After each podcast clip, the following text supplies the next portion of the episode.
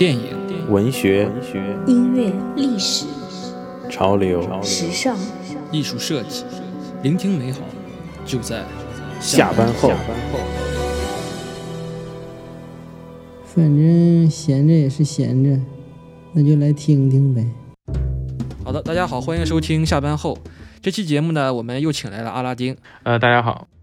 啊啊，打完了是吧？啊啊那个，非常简短啊对，OK，好好好，OK。我们今天这个话题其实也是因为这个阿拉丁之前就是说在疫情不是很严重的时候参观过一个展，是吧？就是对阿拉丁的这个印象也非常深刻，是关于一个漫画的一个展，是吧？没错没错。我之前应该是在年初的时候刚回荷兰的时候，我是一月一月五号的时候从国内回的荷兰，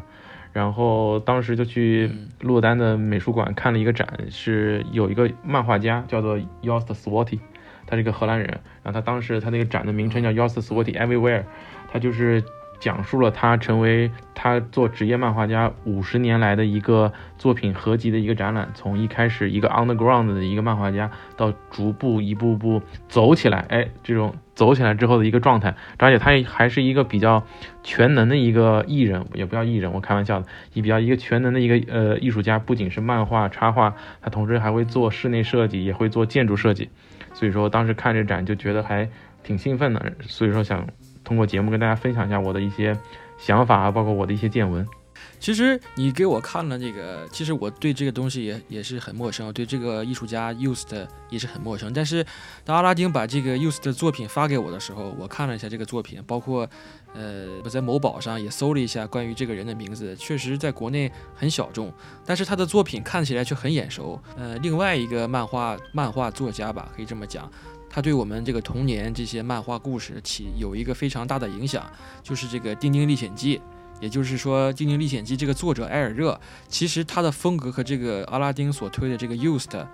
Used Swati，他这个风格是很像的。然后我们就做了一个，我跟阿拉丁呢做了一个背景的一个调查，结果发现呢，确实是这个这个 Used，就是说跟埃尔热其实是算是在漫画风格上，欧洲这个流派上算是一个风格上，吧？对他们算是，他们在这个方面，在这种风格上，他们应该算是同行，或者说他们是一个呃圈呃圈子内的人。因为我们最近看了一个纪录片嘛，叫做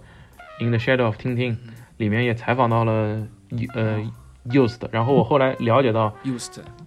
呃 Used 其实它是奠定了。或者说，它是定义了埃尔热的画风，然后它定义成叫 clear line。我不确定这个 clear line 对应的中文翻译是什么，你你这边知道吗？这个它的原词啊，因为这个原词是法语的，法语的，然后这个它翻译成英文叫 clear line，然后是这个 used 在一九七七年创造的这个词汇。如果追溯的话，其实是埃尔热在比利时这样，呃，因为埃尔热是个比利时人嘛，used 是个荷兰人，然后其实。呃，埃尔热算是从比利时创建了这个 Clear Line 这个画派，然后这个 Clear Line 这个画派，其实在布鲁塞尔，也就是呃比利时的首都，然后自成一派，在这个五十年代，一九五零年代就是非常的盛行，到了六十年代的时候就开始衰落了，嗯、然后到了七十年代，也就是一九七七年的时候，这个 Used 才把这个风格。叫做这个 clear line，对，就是他其实嗯 used 的这个、这个呃，对，其实 used 的画风其实就以，就是说，如果是它是 clear line 的话，其实已经算是，呃，在欧洲漫画界来讲，就是有点儿算是衰落或过时了。但是我觉得我非常喜欢这个画风，而且它让我想起了这个这个关于这个《丁丁历险记》这样一个很很多的这样一个回忆吧。但是问题是这样的，就是 used 可能是它。我不太了解啊，因为国内就是网上也好，或者关于他的资料很少。然后国外我也看了一下，好像 Used 他算是一个不算是一个 comic，就是这样一个作者，他算是一个 illustrator，应该算是一个插画家。他更多的身份是一个插画家。首先我先说一下，是这个 Clear Line 这个风格，它是 Used，嗯，对，它是呃 Used 是怎么定义的？就是说 Clear Line 这个风格，就是说使用等值宽度的轮廓。呃轮廓线，然后同时呢不再使用阴影和粗线条。所以说你们如果看呃如果注意丁丁的那种人物的话，就是他脸上是没有阴影的，而且他都是用呃他的他的建筑，包括他的人物的轮廓，他都是用等等值宽呃宽度的轮廓线呃画上去的。而且一开始丁丁它是一个完全是个黑白的一个漫画。后来才开始上色的，所以这个就是 Clear Line 的一个风格，就是它的关键的点，或者说如果敲敲小黑板做笔记的话，那就是等值宽度的轮廓线，呃，同时没有阴影和粗线条，而且没有阴影，而且没有阴影。对，然后我我我看了一下埃尔热的生平啊，其实我们了解一下，其实埃尔热他这个画风，呃，我觉得是主要有三个因素影响吧。其实大家国内的很多人其实对《丁丁历险记》是。呃，家喻户晓的，很多人就是从童年就是看这，就是基本上，呃，那个时代八十年代左右吧，可能国内有的、国外的漫画可能也也屈指可数，可能米老鼠、唐老鸭，或者是说其他的一些蓝精灵，但是可能看到的这种这种纸质的漫画，可能也《丁丁历险记》算是很大的一个很大的一个成分吧。我补充一句，补充一句，就是我我当时印象非常深刻，大概是在。呃，二零一零年左右，大概那段时候，就是中国少年儿童出版社，它出版了全彩的《丁丁历险记》的全集。然后当时在书店的时候，我妈我妈还给我买了。呃，两本对，就是我现在手上拿的这本是吧？对对对，其实这本《蓝莲花》，我我我这我记得很这很深刻。其实我在家里也有，包括你这个书的呃漫漫画的背面是全集嘛？它当时整整个全集都被官方翻译了，然后中国少年儿童出版社就是呃就是发行了。同时那段时间，我如果没有记错的话，在 CCTV 六还播过丁丁的动画，还是有那个中文的配音的。对的，所以说那段时间就是零四年，对丁丁在。中国的它的那种影响力还是非常非常大的。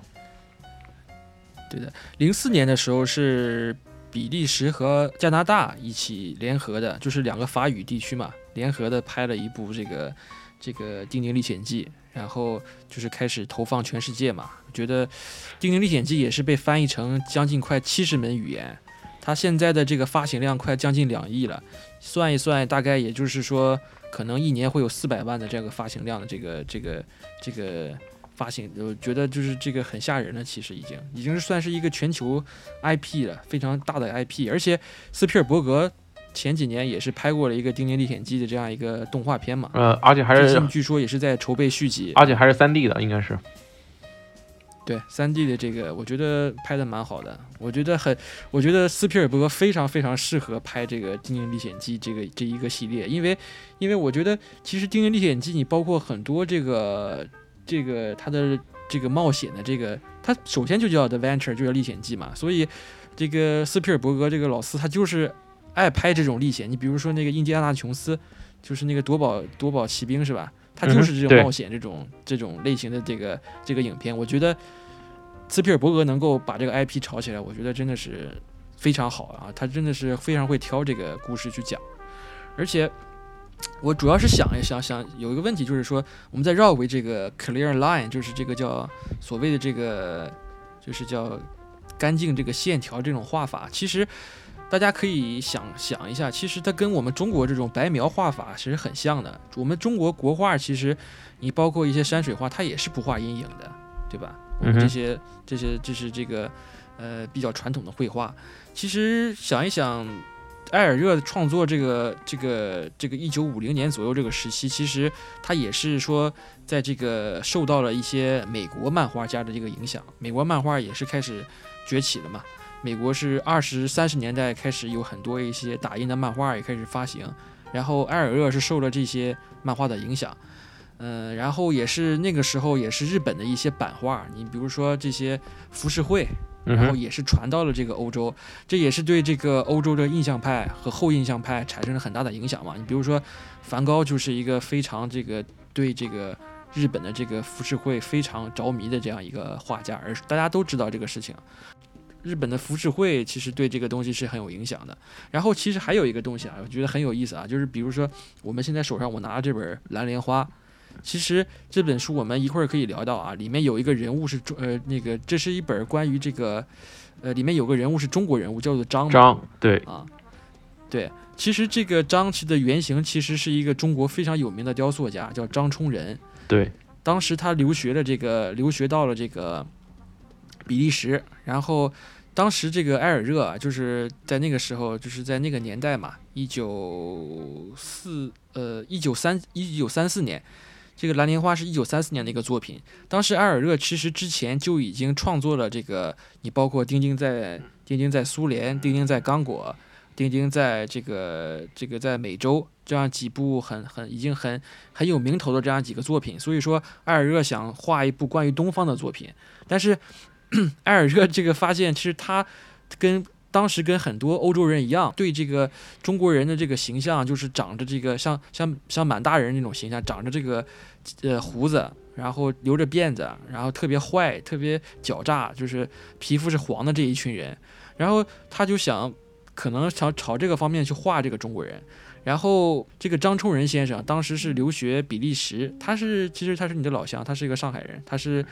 呃，当时不是，当时应该算是江苏人，他是当时叫做江苏七宝镇，现在应该是已经在上海这个对，现在上海七宝对。然后他当对张张老张张张先生就是当时非常的这个品学兼优，但是有一个问题是，他当时是信天主教的，所以说他通过教会的这些。呃，就是你们上海非常洋气嘛，他从小就学这个，接触这西方西方绘画嘛，西方绘画、西方雕塑，他从小就是一个非常喜欢这方面的东西的一个人，所以他后来也申请了奖学金，在那个年代，就是一九三几年这个年代，能够去比利时去留学学艺术，我觉得是一个，也是一个是对艺术，首先对艺术非常痴迷，也是对。也是本，就是说，我觉得那个时候留学生质量非常非常的高，呃，能够有这个奖学金，有这个机会啊。对对对，他还是一个非常之优，呃，非常。他他确实是这这方面非常的之优秀，然后他在呃他到了呃比利时，然后通过他我我听说他是通过教会然后结识的埃尔热。对，其实我认为其实张崇仁先生他是直接参与了这部漫画的创作，因因为这部因因为你能发现这部这漫画它其实它的背景就是在上海嘛，对吧？然后它是一个出于上海在出于呃各国呃殖民或者说各各国租呃租界地段的时时期的一个上海。然后它包括它这很多呃酒店的描绘，包括它呃街景的描绘，包括黄呃黄呃黄包车的车夫，这些都是应该是呃张崇仁提供的提供的那个背景呃背景呃背景资料。对，嗯，而且他这部这漫画，它其实是他是把很多时空的事情糅合在一个呃时间线里了。就比方说里面有有鸦片战争的事情。对吧？里面也有闭关锁国的事情，然后里面同时呃也有就是九幺八的事件，对他就是把他其实，在那个时候就是艾尔热就开始求真求实了，他的漫画从天呃从就是更加追求呃真实性和更加追求对历史的探索，而且其实蓝莲花这三个字其实就是一个鸦片呃大烟馆的一个名字，呃鸦片馆是在漫画里就是一个日本人开的一个鸦片馆，对。他们有人说啊，其实很多文章上写的也是说，这个说是张冲仁先生，其实他把这个他在跟艾尔热同时创作《蓝莲花》这部作品的同时呢，把中国这个白描画法介绍给了这个艾尔热。我感觉从某种意，就是说这种感受上，有点像我们中国这种。这种白描画，对，如果说让我推荐了，因为我去看过他这个展，而且我在那个展上也是有很呃非常庆幸啊，能见到 Use 本人，他就是一个非常消瘦，然后是一个见过他本人，我见过他，因为他那个展是他五十周年的一个创作展嘛，所以说他本人也在现场，然后我见到他，他就是一个比较典型的、比较清瘦的一个荷兰人，就高高瘦瘦的一个荷兰人，然后就是面孔上就是比较精神，然后戴个黑框的这眼镜。呃，如果我想推荐的话，我会推荐呃 u s 的在为《纽约客》这本杂志他做的一些封面和做的一些插画，我觉得都很有意思。其实 s 这个人呢，他本身他是他大学读的是工业设计，是在爱因霍芬的那个 Design Academy of Eindhoven 那个中 DAE，他中文叫什么？呃，爱因霍芬设计学院是吧？爱因霍芬设计学院。对，他是从非常有名的一个设计。对，是个非常之优、非常好的一个呃呃设计学院，从那个学校毕业。然后之后呢，他其实是一开始是一个是一个 Underground。的漫画家给很多杂志呃，他是一个，他当年学的是工业设计，对，industrial design。我看到他的那个 background 的资料是 industrial design 出身，但是呢，他自己因为因为那个时期，因为那个时期爱因霍芬那边是飞利浦总部嘛，所以飞利浦非常牛嘛，所以说他学的是工业设计。对，他可能那那个学呃学校里面的很多专业也是呃受到工业界的呃影响吧，用一个比较流行的话就是产呃产学结合做的比较好，对吧？对对对产学结合。然后后面呢，他毕业之后呢，他自己可能他不是可能啊，他自己对漫画或者绘画本身呢，自己是有很高的追求和和理想的。然后他就开始以 underground 的漫画家的身份给不同的杂志供稿。我看他之前给一本叫做 Fry 呃 Fry Netherland 这本杂志供过稿。那这个这这个杂志呢还挺有意思的，它是在呃它是什么叫油油炸荷兰人？呃不是不是 Fry Fry Fry 的那个 Netherland Fry 就是荷兰语中的自由，对呃 Free 就是、哦就我听我听你这个发音有点像油炸的荷兰人对人。他那个是 V R I J，它是自由，也可以，你也当然了，这个一方面自由，另外一方面也是免费啊，对，free 对。然后他那本他这个杂杂志社是在呃荷兰受纳粹德国统治期间呃创办的，所以说他当时等于说是这本杂志是不被德国所所认可的，所以说他是以 underground 的漫画家身份出道，给这本杂志供稿。嗯。然后后来就是在七四呃在七四年的时候，他个人迎来了突破，他嗯为《查理月刊》进行进行供稿，然后之后呢，他就呃就职于比利时啊、法国、西班牙不同的出版商，呃，直到他为《纽约客》呃开始做呃一呃 illustration 做做一些封面，做一些插画，然后他就开始在插画他就开始在国际上的声誉，或者在西方西方社会上的声誉就变得越来越出名了。所以说，这个就是这个展它本身的一个目的，它汇集了它五十年的一个呃创作的结晶嘛。而且我后来还了解到，他不仅是做这种绘画方面，他还是在建筑方面有自己的一些造诣，因为他在他的家乡哈勒姆，他做了一个剧院的一个建筑设计。啊，我我下回去呃哈勒姆的时候，我可以去我我可以去去看一下，而而而而且我在呃 YouTube 上也看到，就是说哈勒姆还有一些书店，就是会有一些他的一些嗯。作品，我在 YouTube 上找到了一些资料。对我个人是非常喜欢哈勒姆的，我应该是哈对呃哈勒姆喜欢这个地方。哈勒姆给我感觉是，呃，阿姆斯特丹。如果说你说它是喧喧闹的话，那哈勒姆正好是它的对立面。他们的风呃景色是很像，都是运河，然后是运河嗯，旁边非常典型的荷兰建筑，但是它是一个非常宁静的一个小城。玉河屋。嗯对，而且哈勒姆是一个比较小的城市，你双足你就可以走遍整个城市，它整个城市非常的。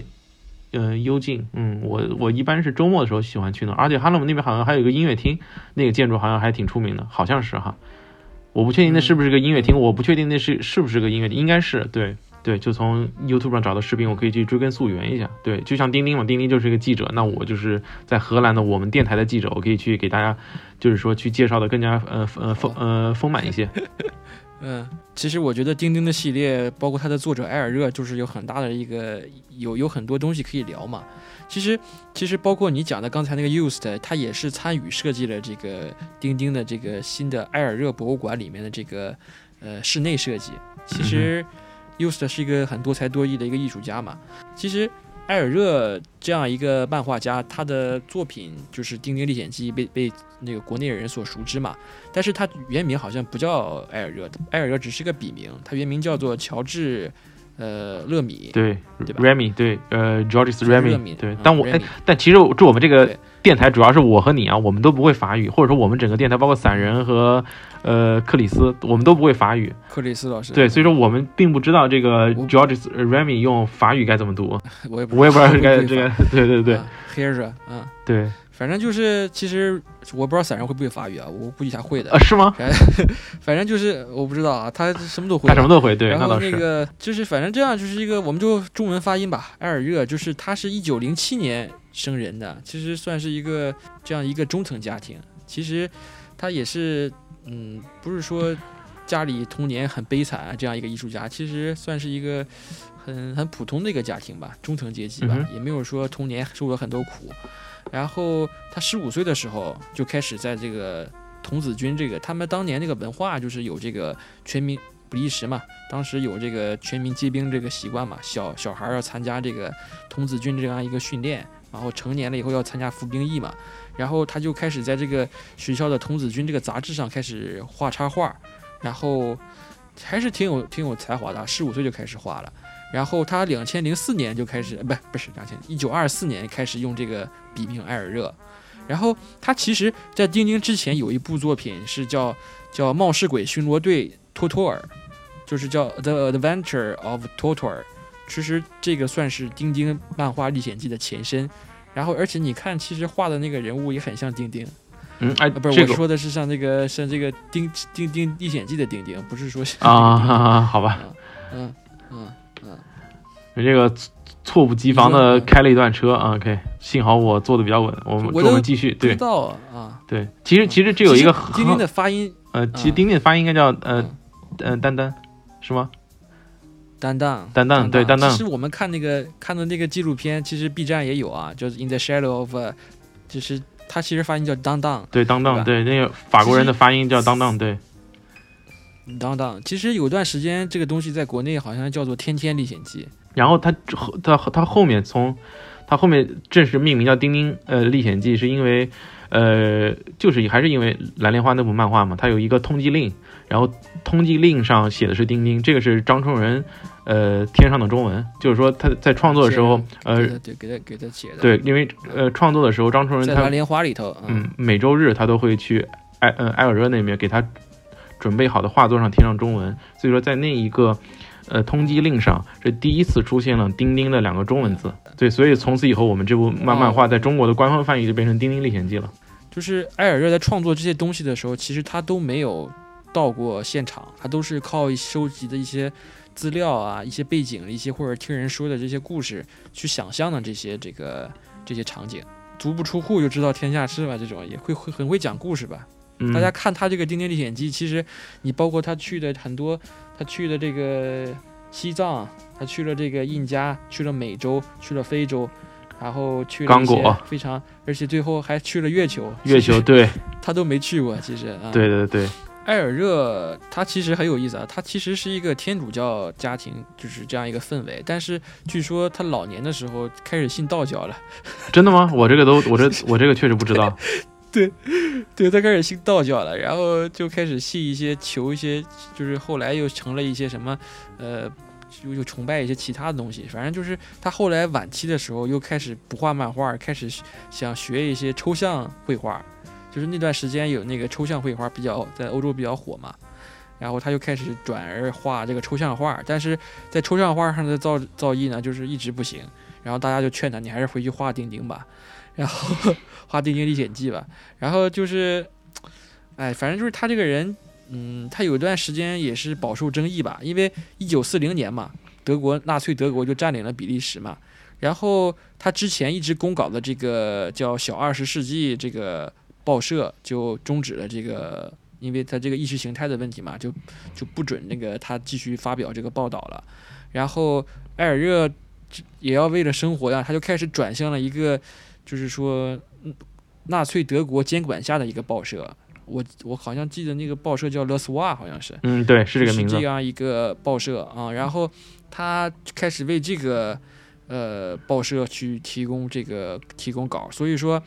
嗯，在比利时解放之后，就是四四年四年以后呢，这个杂志社被迫，因为它有纳粹倾向嘛，所以就被关闭了。所以说，埃尔热也因为这个事情受到牵连。但是在这段时间，大家可以看到很多他的这段时间的作品，在这段时间，埃尔热的作品里并没有体现出任何纳纳粹倾向。对，所以说埃尔热就没有遭到起诉啊。所以他最后就是但是埃尔，嗯、呃嗯无呃无罪，然后又又可以重新投呃投入到那个后呃后续的创创作之中。啊，但是他虽然是无罪，但是很多人，那你包括你说这个很多被抓进去这些人，其实也对他有一些指控啊，他也没办法嘛，然后他就被迫就没办法，就是再继续在这个报纸上发表这个这个漫画。但是钉钉这个 IP 其实已经创立起来，已经非常有名了。你包括在战前也是，据说当时当时的之前那个报社的老板为了造势，他就是特意找了一个小孩儿啊。特特意找了一个小孩儿，就是梳成钉钉头发那个样子，坐着车，然后从火车站回来，然后就是受到了全城人的这个观摩嘛，这等于是很早的一个一个做一个 Campaign，造势，一个对炒，作嘛。它是一个呃呃，它对它就是相相相当于一个呃宣传，对，是呃商业上的宣传非。常非常非常会炒作，对对啊，非常会炒作钉钉这个这个东西。然后钉钉这个东西非常受受受这个喜爱。然后他一九一九四四年比利时解放嘛，然后他一九四六年呢，他就自己跟人合作一起建了一个杂志，叫就叫做钉钉，就单蛋嘛。嗯，然后他就是在这个杂志上，就是发表关于丁丁的漫画系列故事。这个杂志当然就很受欢迎嘛，因为这个 IP 本来就是非常有名嘛。嗯，之后的事情就就顺理成章了呗。然后就他跟跟人一起做了一个工作室，然后一起拼了一个团队来帮他去画这个画。然后我看到网上对于艾尔热这些口碑的问题啊，因为他自己当老板了嘛，其实他的员工对他诟病很深，觉得他很自私的一个人。他好像做了一个工作室，但是他拒绝跟别人一起，就是说分分分成吧，就是自己自己要说的算，而且钱也不是给的很多，然后大家对他都很诟病，觉得他自私自大吧，自私自利的这样一个人。其实其实最有意思就是说。阿拉丁可能也知道吧，就是说他其实埃尔热这个人，他虽然结婚了，但是其实他很不老实。那、他确实，他在一九一九五五年以前，其实他搞了好几次婚外婚外情，然后后来也是，后来他就是认真了嘛，跟跟他这个工作室里面一个来上色的一个一个女画师吧，对女画师，对对，两个人就搞到了一起了。Fanny 在一九五六年，然后对那个女画师的名字叫然后 Fanny，对但是对现在我也不敢说，因为这个 Fanny 这个这个这个女画师，这个这位女士其实现在还在世，嗯，而且没关系，这个 Fanny 女士，啊，我他们也不听我们我们节目是吧？Fanny 这个女士其实是后来为这个在比利时郊外新鲁文这个地区，现在不是新盖了一个埃尔热博物馆嘛？其实是 Fanny 女士，就是说她的这个第二个老婆，她主要呃发起的，然后 然后。她在两千零，我想想，两千零七年的时候，也就是埃尔热诞辰一百周年的时候，埃尔热是一九零七年生人嘛，嗯然后他就他就集资呼吁，然后找人投资给埃尔热盖了一座博物馆。然后最搞笑的是，这个 Fanny 这个女的，她后来埃尔热去世之后，她不又改嫁了嘛？嗯，改嫁了以后，这个现任的老公就是这座博物馆的这个馆长，然后这个就这一层层的关系真的。这是有点是太复杂了，我不知道这确真会玩。确实非常的 drama 哈，嗯。这个东西就感觉你是在影视作品里能呃才能发现的剧情，结果在真实生活中又上演了，嗯而且埃尔热这个人，其实，嗯，我们，嗯，怎么说呢？其实他有这个偷情的嫌疑。其实据说他老婆当时的第一任妻子其实也不老实，也是跟这个舞跳舞的舞伴儿，所谓的嗯这些跳舞的舞伴儿，也是跟别人有一腿。然后两个人好像当时也是想挽回这样一段感情。我现在说都是八卦啊，也不一定真啊。这个就是说，艺术家嘛，都是有一些激情澎湃的这样一个冲动嘛。你你没有冲动，怎么会去做这个是吧？呃其实你那些散人还给我讲了所有的嗯东西都关于性嘛，其实。然后这个这个这个艾尔热其实想，其实他是天主教出身的嘛，其实对这种事情还是挺忌讳的。他也有过想挽回这个事情，但是自己很纠结。然后就是在这段时期，他做了一部作品叫做《丁丁在西藏》。呃，就是说这部作品里面，如果看过的话，就是他在这这部作品里面会描绘的是对这个当年这个蓝莲花里面这个这个这个好朋友这样的一些思念之情。其实他有，我感觉就是有人说他是有一点悔恨之心在里面，想回到过去这样一个想法，但是我觉得也是有点牵强啊。啊，但是没有继续。他回到这个欧洲，他们两个人在去了意大利，和他前和他这个第一任妻子去了意大利和罗马一些罗马假日回到骑了骑了一台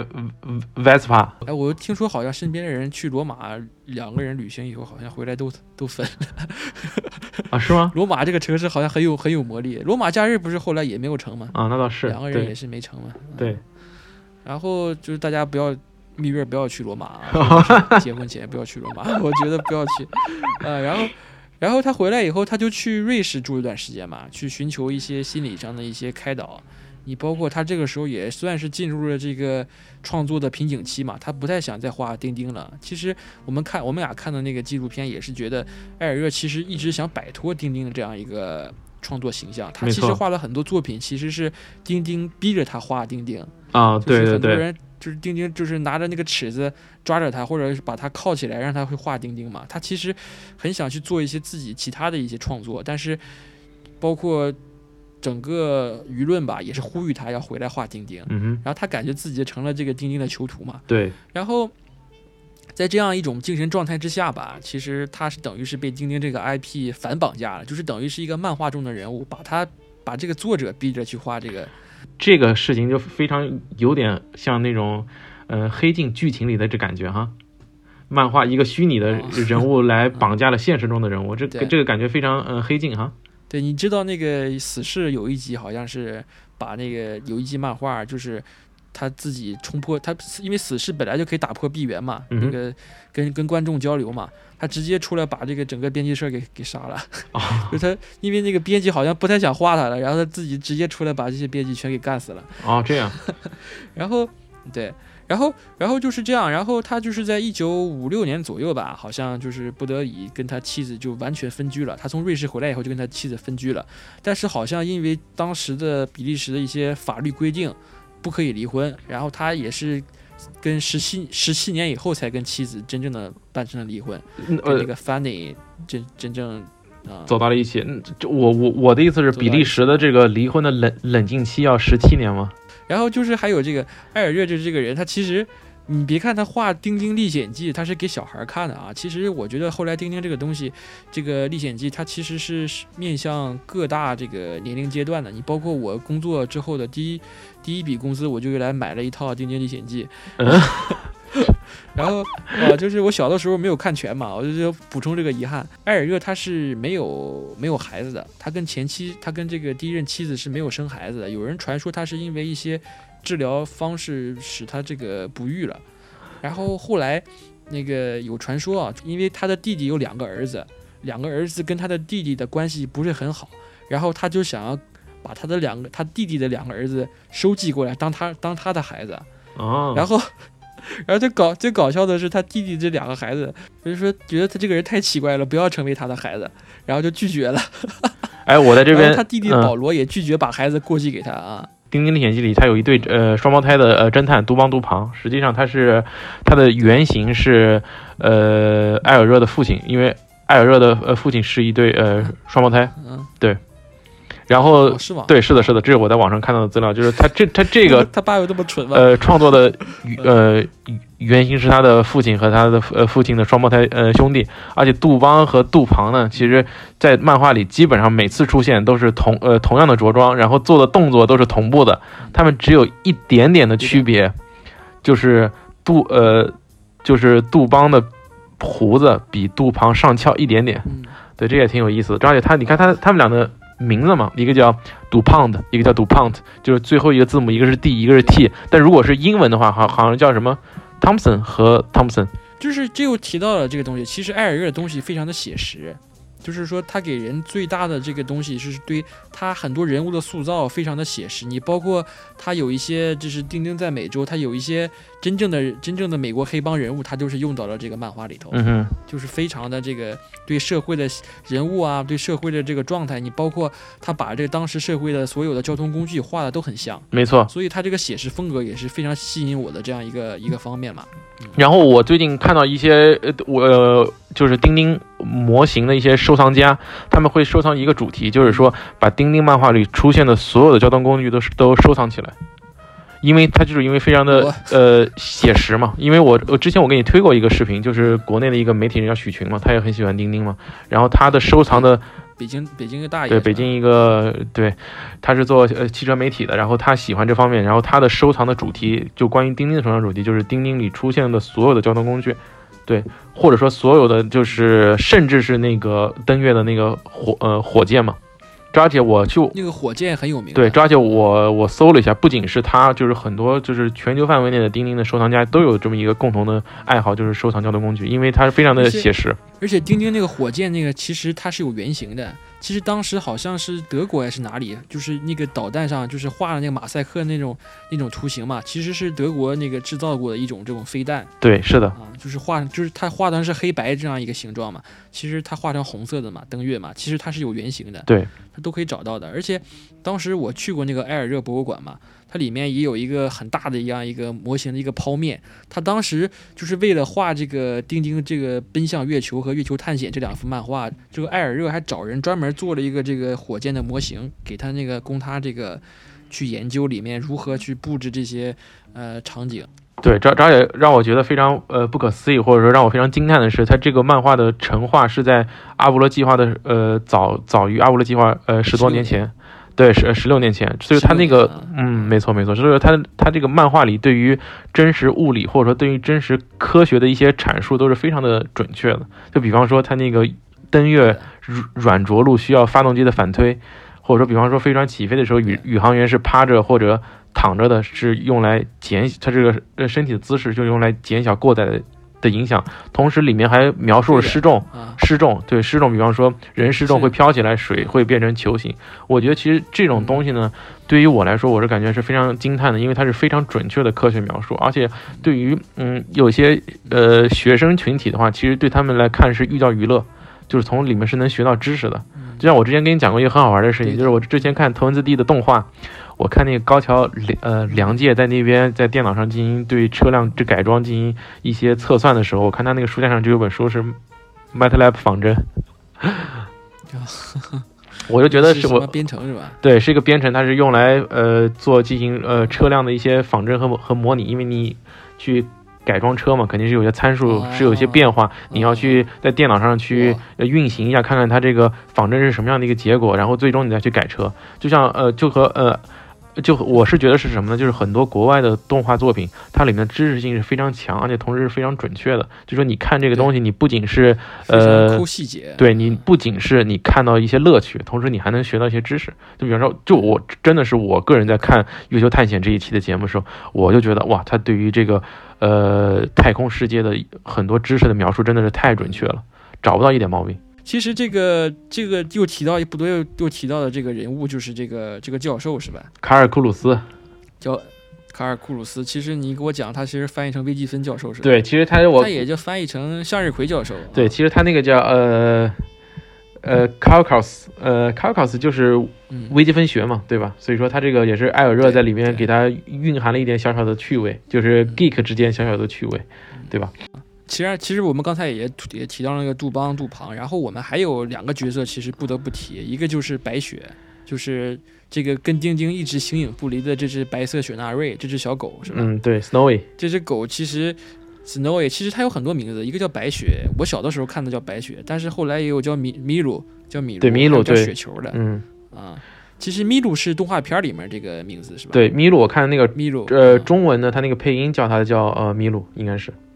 米鲁，对啊。虽然我虽然我虽然我不太知道是好像是叫 Snowy，对，啊虽然我不太知道是为什么，因为我也对我也看过英文的动画片，英文的动画片叫它呃 Snowy，然后这个这只狗其实只要丁丁出现，都会有这只小狗来来来做陪伴，没错我觉得也是很很萌的一个形象啊。非常吸粉啊，因因为因为我就觉得呃就是这个狗是个非常吸粉，比方说你看那个呃李佳琦直播，然后他不也就有只狗嘛，对吧？其实我看了还有一个我特特别喜欢人物，就是阿道克船长。阿道克船长就是在那个金钱螃蟹贩毒集团里面出现的一个角色，其实是一个名门之后吧，算是一个爵士的一个，但是爱喝酒，一喝酒就误事儿对，一喝酒就误事儿，对啊。但是是个他算是跟丁丁互补性格的一个人。对，他相当于是个粗人，相当于他是一个比较粗人，他相当于是是一个比较好的一个执行力比较，虽然他会犯错，但是他执行力还是比较强的。然后丁丁嗯、明显就是丁丁明显是一个很冷静，然后是个非常富有智慧的一个一个记者，但是我觉得他虽然身份是个记者，但是他干了很多特特工应该干的事儿。对，而且丁丁非常的勇敢，而且阿道克船长是有的时候就挺挺孙子的，就挺害怕或者怎么样的啊，对，而且有，而且有人，而且有人有人好奇，丁丁一天到晚的出去冒险，他他哪里的钱啊？他都他不是所说的这个记者吗？但是没看到他采访谁啊，是吧？然后后来有人算了一笔账，其实丁丁在第一次采访苏联之后，一篇报道就可以卖到卖到五千欧五千美元，所以说他根本就不愁钱花，而且嗯在很多冒险的这个结束以后，都都有很多财宝会分给他。嗯而且他大家算了一下，就包括那个印加那一集，就是他印加国王给了他一些财宝嘛，其实一块儿就已经可以富可敌国了。啊，那就 make sense，对，那就可以呃解释的通了，对。是的，但是丁丁在漫画里就是从来都没有呃女朋友是吧？就是从来都没有那种呃仰慕他的女性角色的出现吗？我感觉是没有，我感觉是没有哈。有的有一个小女孩，我记得是有的，有一个非常就是有个小女孩仰慕他，我记得我记不清了，但是他毕竟年龄是设定在十五岁嘛，应该对于爱情这种东西，因为他他这个东西其实丁丁这个人物出现，其实是为了培养这个少年 leader，就是小就是小有点像这个对于少年这个领袖这样一个培养的这样一个、呃意识形态这样一个计划，是个利益，对对这么理解，的。嗯，没错，，就是主要是想把这个广大青少年这个勇往直前，就是探索精神激发出来。他对这个爱情这东西可能强调的不多，对，那呃可以理解，对，嗯而且，然后我最后我想提一下，就是说，嗯，比利时去比利时布鲁塞尔的话，其实非常有名的一个博物馆是比利时漫画博物馆，它里面就有关于丁丁这样一个介绍，但是它是基于整个比利时的漫画，其实它里面有蓝精灵比如说蓝精灵啊嗯什么的啊。但是其实，在比利时三十公里以外的这个新鲁文，它是有一个另外一个博物馆，就叫做埃尔热博物馆。这个博物馆为什么选在这个新鲁文而不在布鲁塞尔呢？就是因为丁丁的第一次他在漫画里的第一个家的地址就是在这个新鲁文这个地方，所以说他就是这个 就是这个埃尔热的这个第二个老婆，她就是执意把这个地址选在这个地方。然后据说这个博物馆是是两千零九年完工的，然后据说当时的计划是每年会吸收十万人的这样一个观观览这样一个呃客流量，然后但是好像没有达到，现在好像到二零一八年吧，好像已经亏损了六百多万欧元，然后、然后今年又赶上疫疫情了，感感觉要亏损的更多了，是吧？更亏了。但是值得一提的是啊，我觉得这个博物馆设计的非常好，因为我当时去过，他是法国的一个建筑大师，就是最近是在上海有一个上海音乐学院的这个音乐厅也是他设计的，叫做这个克里斯蒂安德鲍赞巴克。然后我觉得他这个作品设计的非常有意思啊，他首先他的 concept 就是用这种它的建筑立面嘛，其实看起来就像是一个漫画的一个对话框的感觉。对，啊，大家有兴趣可以搜一下啊，埃尔热博物馆。而且这个博物馆里面的这个室内设计啊，是这个是这个 Used，刚才我们前文提到的这个人做的室内设计，也没错是非常梦幻的嗯啊，觉得很有意思啊。大家有机会就是说，如果喜欢钉钉的朋友们啊，就是说啊，不是喜欢《丁丁历险记》的朋友们啊，就是说。大家可以啊，如果去有机会去比利时，大家可以去新鲁文、新鲁文这个地区啊。我因为当时我买票买错了，我买的是去鲁文，其实 其实也要买新鲁文的这个车票。当时检检票员那个大叔还说你你是要去哪？我说我说你要去鲁文，然后坐错方向了。我说我要去新鲁文。他说哦，那你买错票了啊。然后挺好的，还把我放放放，也把我放过去了，也没有罚我钱什么的。嗯、放了密码。这我这我觉得，因为这个博物馆我确实没有去过，就是你刚才提到的比利时漫画博物馆，那个我去过，在布鲁塞尔呃市区嘛，那个我去过。然后埃尔热博物馆，我觉得如果说其实挺小众，挺小众的，但是他现在据说已经开始面向就是留学生去开放这个东西，他开始有点推这个东西了。呃，毕竟亏损了嘛，这个在商业上嘛，这也是一个商业行为嘛，对吧？你建个博物馆，你还最终你的想法还是要，呃，make money，对吧？挣钱。所以说，所以说我也可以理解。所以我对于我来说呢，因为我也是通过这期节目，我也看到了这个博物馆，我也对它的设计啊，包括，呃，对柚子这个人，我现在对他的理解也越来越多。我应该。如果在疫情得到控制的情况下，我应该会去一下，对，会去一下布鲁塞尔，同时也会去一下新呃新鲁文，因为我想去布鲁塞尔的原因是我想去看一下 Reina Margaret 那个博物馆，那个博物馆我上我之前也没去过，瑞丽 Margaret 的博物馆是在那个在那个布鲁塞尔啊。对，在布鲁塞尔，对，但我因为我去，其实我虽然在荷兰生活时间还算比较长，但是我去布鲁塞尔，我感觉我只去过布鲁塞尔两次，那个对，那个博物馆很有意思，那个博物馆很有意思，那个博物馆我去过。当年说，据说 Reading Margaret 很很有名的时候，那个 那个博物馆就是安保很差的。有一个人，我我跟你讲，就是包括蒙克的博物馆也是，我觉得这帮欧洲的安保简直太抽人了。就有个人就直接走到那个蒙那个那个 Rainy Margaret 的那个博物馆里面，直接拿了个直接拿了一幅画就走了，是吗？没人这么随意的吗？没 人管，就直接跑了，然后 后来好久才抓回来，我这这安保简直是太抽人了。啊、太抽人了。对哎，对我，觉得 Really Margaret 的画确实不错，我觉得比利时的艺术确实很牛，而且，嗯，就是说比利时的那个漫画博物馆，其实也是那个建筑也是一个非常有名的建筑，它是新艺术运动，呃，新运动新艺术运动时期的一个非常有名的一个建筑师维克多奥塔的一个作品。如果大家很喜欢这个新艺术运动，我们有机会可以聊聊新艺术运动。然后这个建筑其实本身也是非常值得一看的。我是我是说这个比利时布鲁塞尔这个漫画博物馆。OK，好的。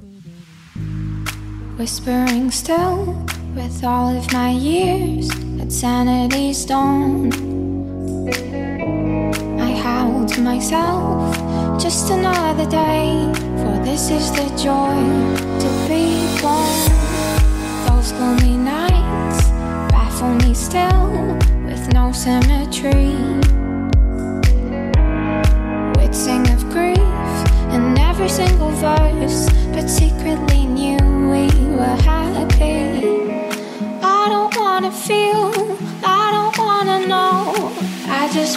Close my eyes and.